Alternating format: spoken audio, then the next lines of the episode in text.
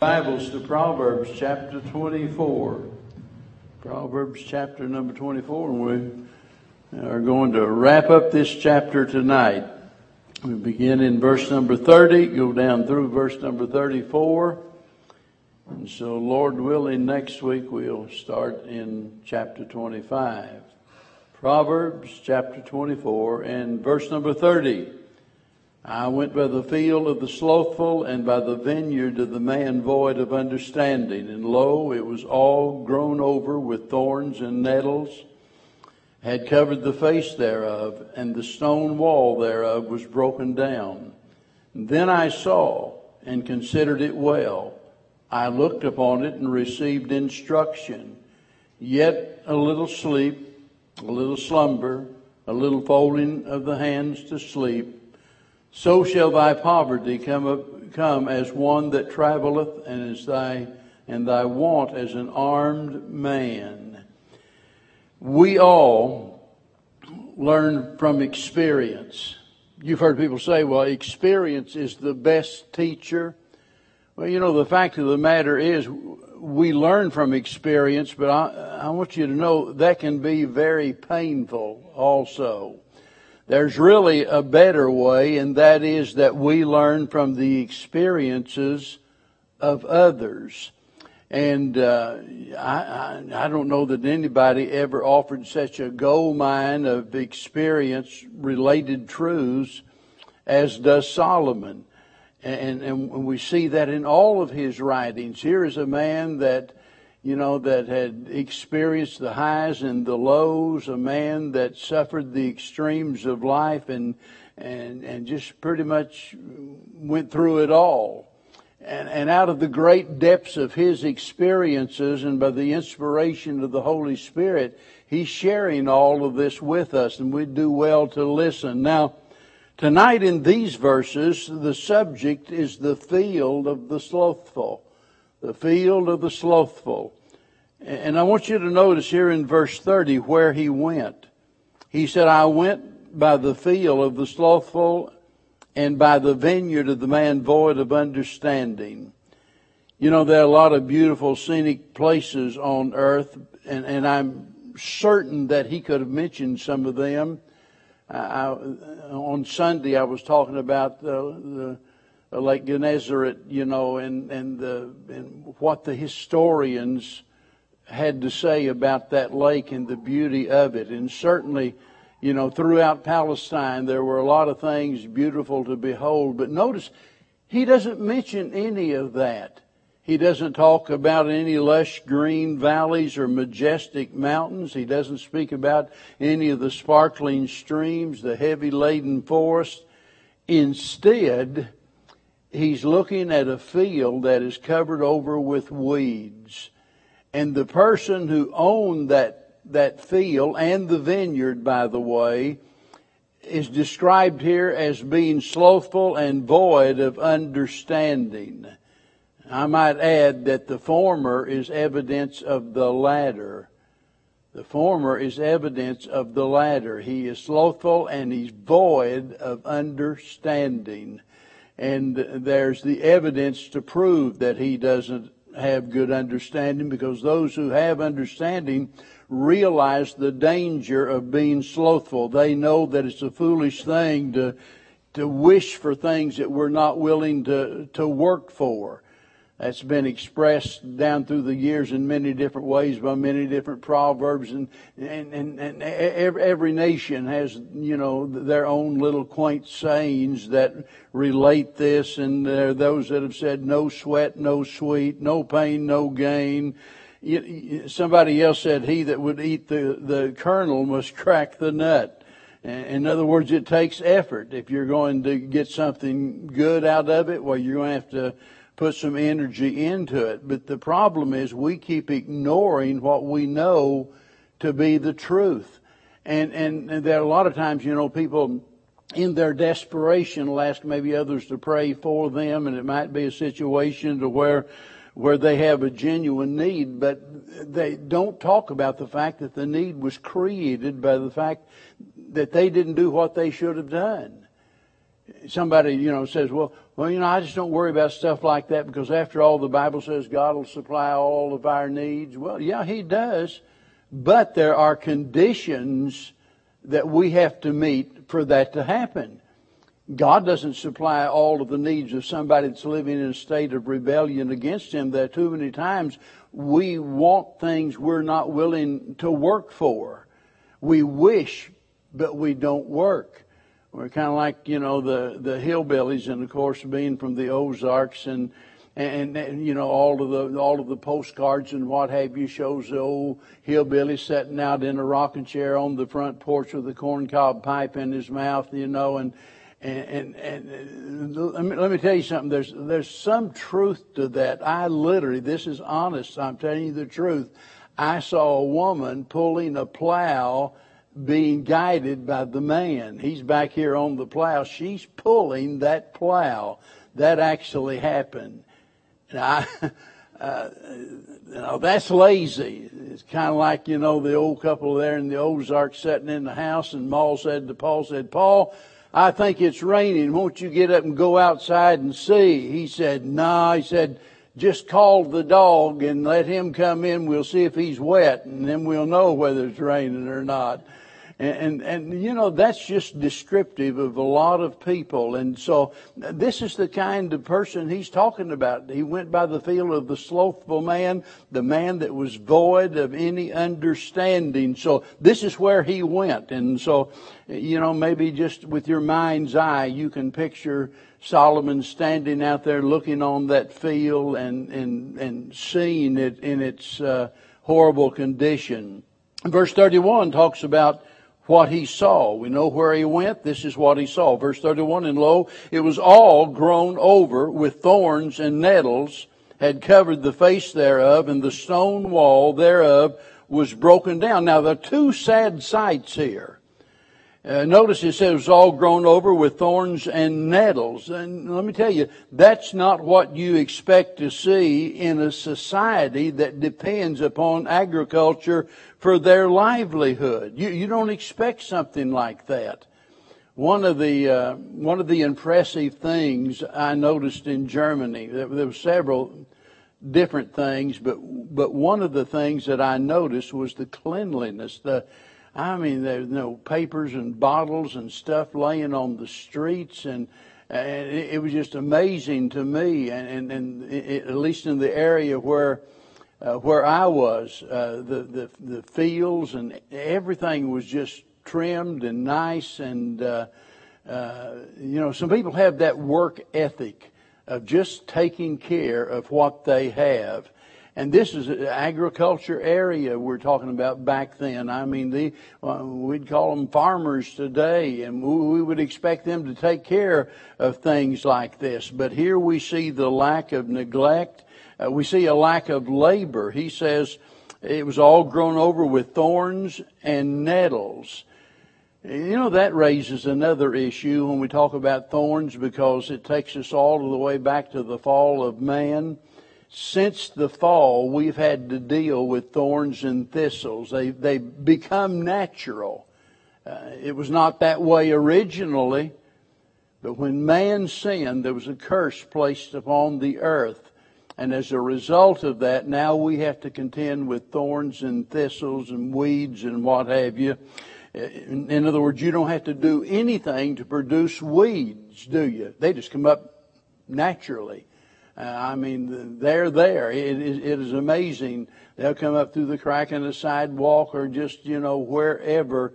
Uh, and, and, so we have to earn our bread by the sweat of our brow. That's just the way that it is ever since sin entered into this world. Can you imagine what it would have been like in the original garden where God just gave them everything freely, said you may eat freely, uh, you know, of all of the fruit of the trees there. I would just go out and there it was for the picking. I mean, no problem at all. But boy, did things ever change when sin entered into this world. And we need to remember that we live in a cursed world and it is a part of God's plan that we work for what we get. The Bible says, if a man will not work, neither shall he eat.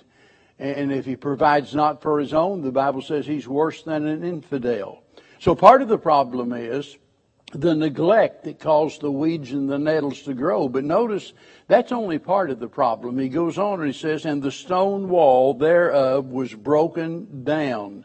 Now that's significant because someone had been industrious enough not only to mark his property line, but to build a stone wall to provide a measure of protection. That's a common thing, by the way, up in Missouri, because if you, you know, if you want to use the property you've got, if you want to plant a crop, the first thing you've got to do is get the rocks off the fields. I mean, the rocks are everywhere up there.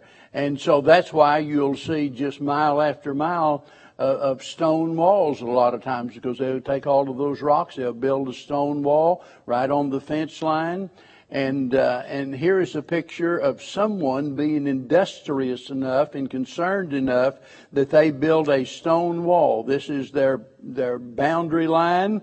This is their, uh, their manner in which they are protecting the fields and so forth. So that tells us the previous owner had been serious about farming. In other words, he is a, uh, he, he's a hardworking man. He's serious about what he's doing. And keep in mind, that was a witness to everybody that went by.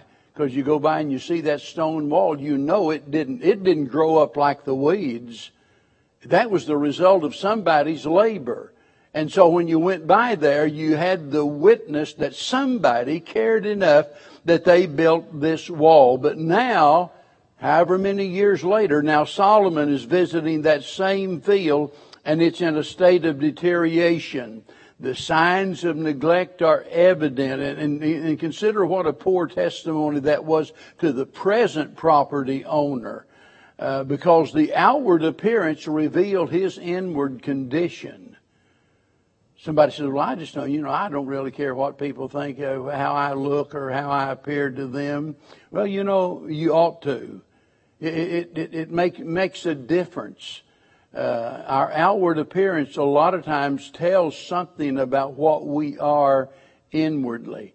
And here is one man industrious enough that he builds up the wall to protect the crop. Another man too stinking lazy to go out there and to take care of the rock and to take care of the wall. And now it's deteriorating, falling down. I spent a good portion of the day early this morning, probably somewhere between four and five. That's when I started on it and, and worked on it several hours.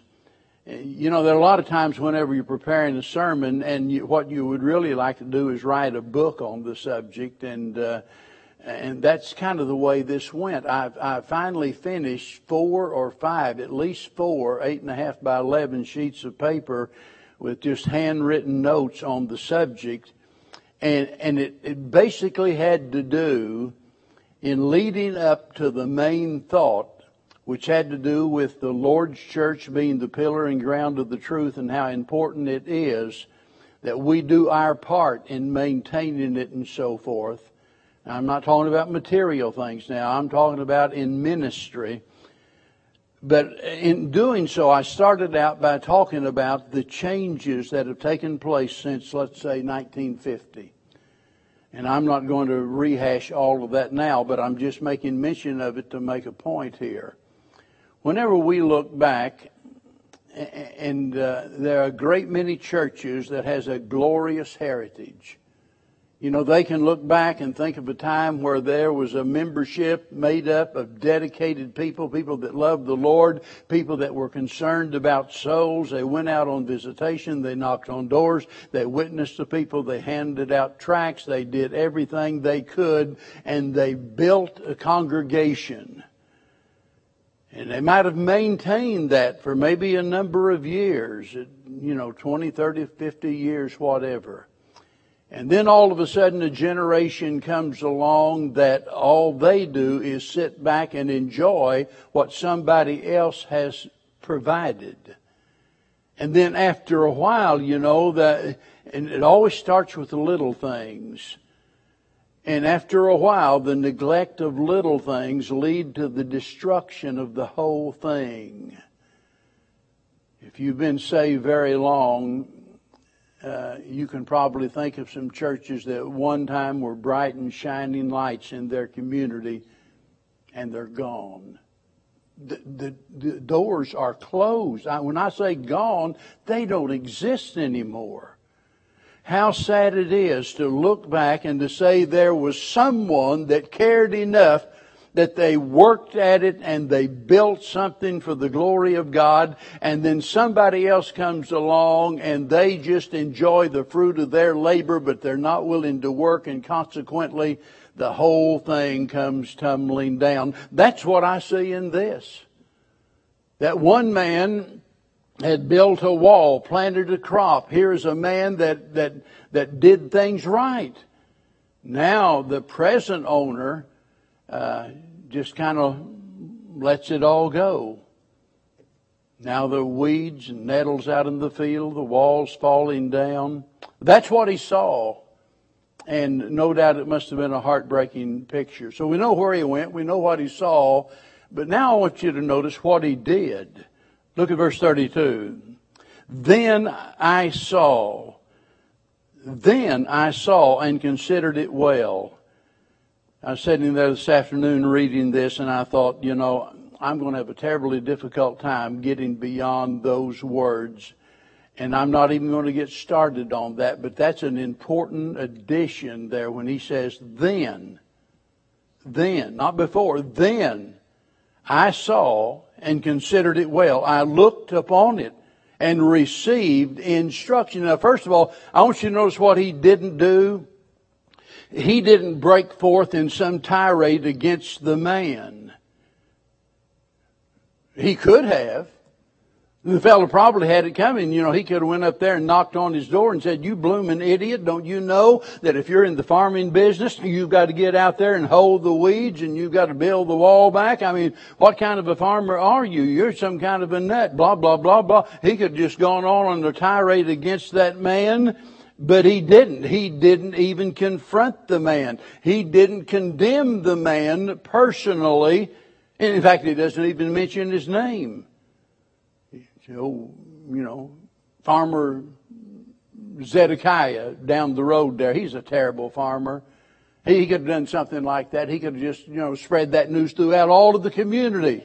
So let me tell you what I saw today. I was going down the road and went past old Zeb's old field down there. I'm telling you what that was the most awful thing I've ever seen in my life. But he didn't do that. Uh, you see, that's our response a lot of times to the things that we see. And it's the wrong response. We can rant and rave against those things all we want to, but that doesn't do any good. Notice what happened. Uh, what he did was that he looked. He looked. He, he's observing, and it tells us he learned. In other words, he didn't just see it and then forget. He makes us uh, uh, makes it a point to tell us the effect of the experience. He says, "I saw, and I considered it well, looked upon it, received instruction." Notice each one of those phrases; they're so very important. I saw. I'm not walking through life with blinders on. I saw, uh, you know, I realized what the situation is and considered it well. I didn't just forget about it. He said, I looked upon it. That has to do with standing there. He's observing it now and received instruction. In other words, he let the sight sink into his heart and he learned a lesson from the folly and the failure of others. And that's what we need to do. And that's why I started out by saying, you know, we need to learn from the experience of other people, and that is exactly what we see going on here. And that's why sometimes we say every man is our teacher. General Schwarzkopf, he had a saying in that regards that he could learn something from everybody. If not from their successes, he could learn from their failures. And that is so very true.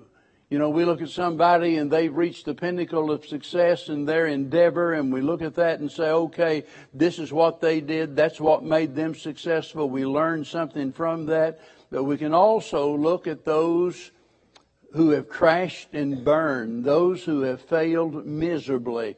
And I'll guarantee you, if you'll really pay attention, you can see what it was that brought about their downfall. And we need to learn from that. he looked. He's standing there. He is observing the situation here, and uh, he is learning something from it. And if we're going to if we're going to teach others, we have to be taught. And some of the best lessons we'll ever receive is from the failure of other people. So don't just, you know, wave your hand and slough it off and ignore it. When you see someone fail, learn from their experience lest you go through the same thing yourself. Now, that's what he did. He looked and he learned. Wouldn't it have been awful if he hadn't learned anything?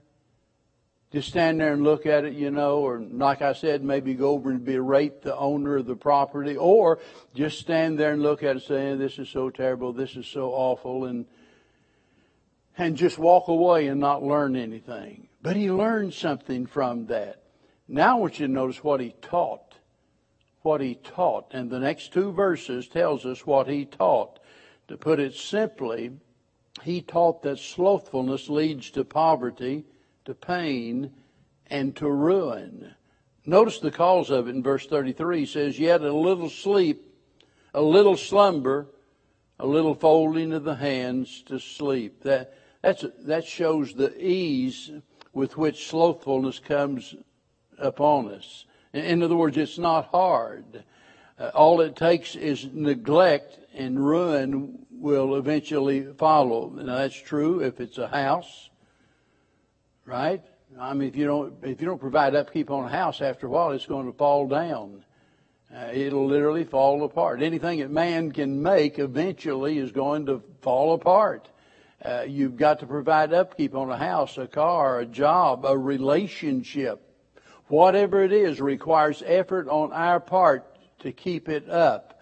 And, you know, some people, um, well, they just dismiss their laziness as though it's no big deal. And, the, you know, you'll hear them joke about it. They'll laugh about, well, you know, I might be a little lazy. Uh, and in their mind, that's not anything to really worry about. You know, I'm only human. Yeah, I'm a little lazy, but, you know, I'm just a laid back kind of a guy. I just don't get too excited about anything. And sometimes they even try to justify it, maybe by bragging about their good points in other areas. Oh yeah, I'm lazy, but but but I'm I'm really generous. Because a lot of people to give that won't work, you know. They just want to pay their way out of the responsibility. Or somebody say, well, yeah, you know, I'm, I'm really lazy, but I excel in these other areas. I'll never forget I won't even mention where because this broadcast is going out and I wouldn't want to embarrass anyone. Well, I really would like to, but I, I won't. And I'll never forget, I'd just gone to this church, been there a short time, and uh, one, one of the deacons, in fact, I heard this from more than one, but he was the most emphatic about it, started talking about their former pastor, and, you know, it's not what I generally want to hear. Uh, but he was talking about the fact that this guy wouldn't do anything. I mean, nothing. Said he's really a good teacher, but he he he won't do anything. You know, I, I mean, he does, does nothing. Provides no leadership. Ministers to nobody. All he does is just come and teach and go home, and uh, and and that's it. You, you know, there are a lot of times that we think that our excellence in one area excuses our failure in another, and it doesn't. It doesn't. And uh, so here he's trying to show us how easy it is to fall into that trap. A, little sleep, just a little slumber, little folding of the hands to sleep, and uh, and all of a sudden, what happens? The weeds grow up, the wall falls down, the nettles begin to grow, and uh, so we've got to take care of those little things. I remember going fishing several years ago by myself and had uh, one of one of my many flat bottom boats that I've had, and so I in a hurry to get in the water and start catching bass naturally, and uh, so I shoved it off of the trailer, which happened to be on a very very steep bank, and and so I shoved that in, and just about the time it hit the water, I realized, oh no I didn't put the drain plug in.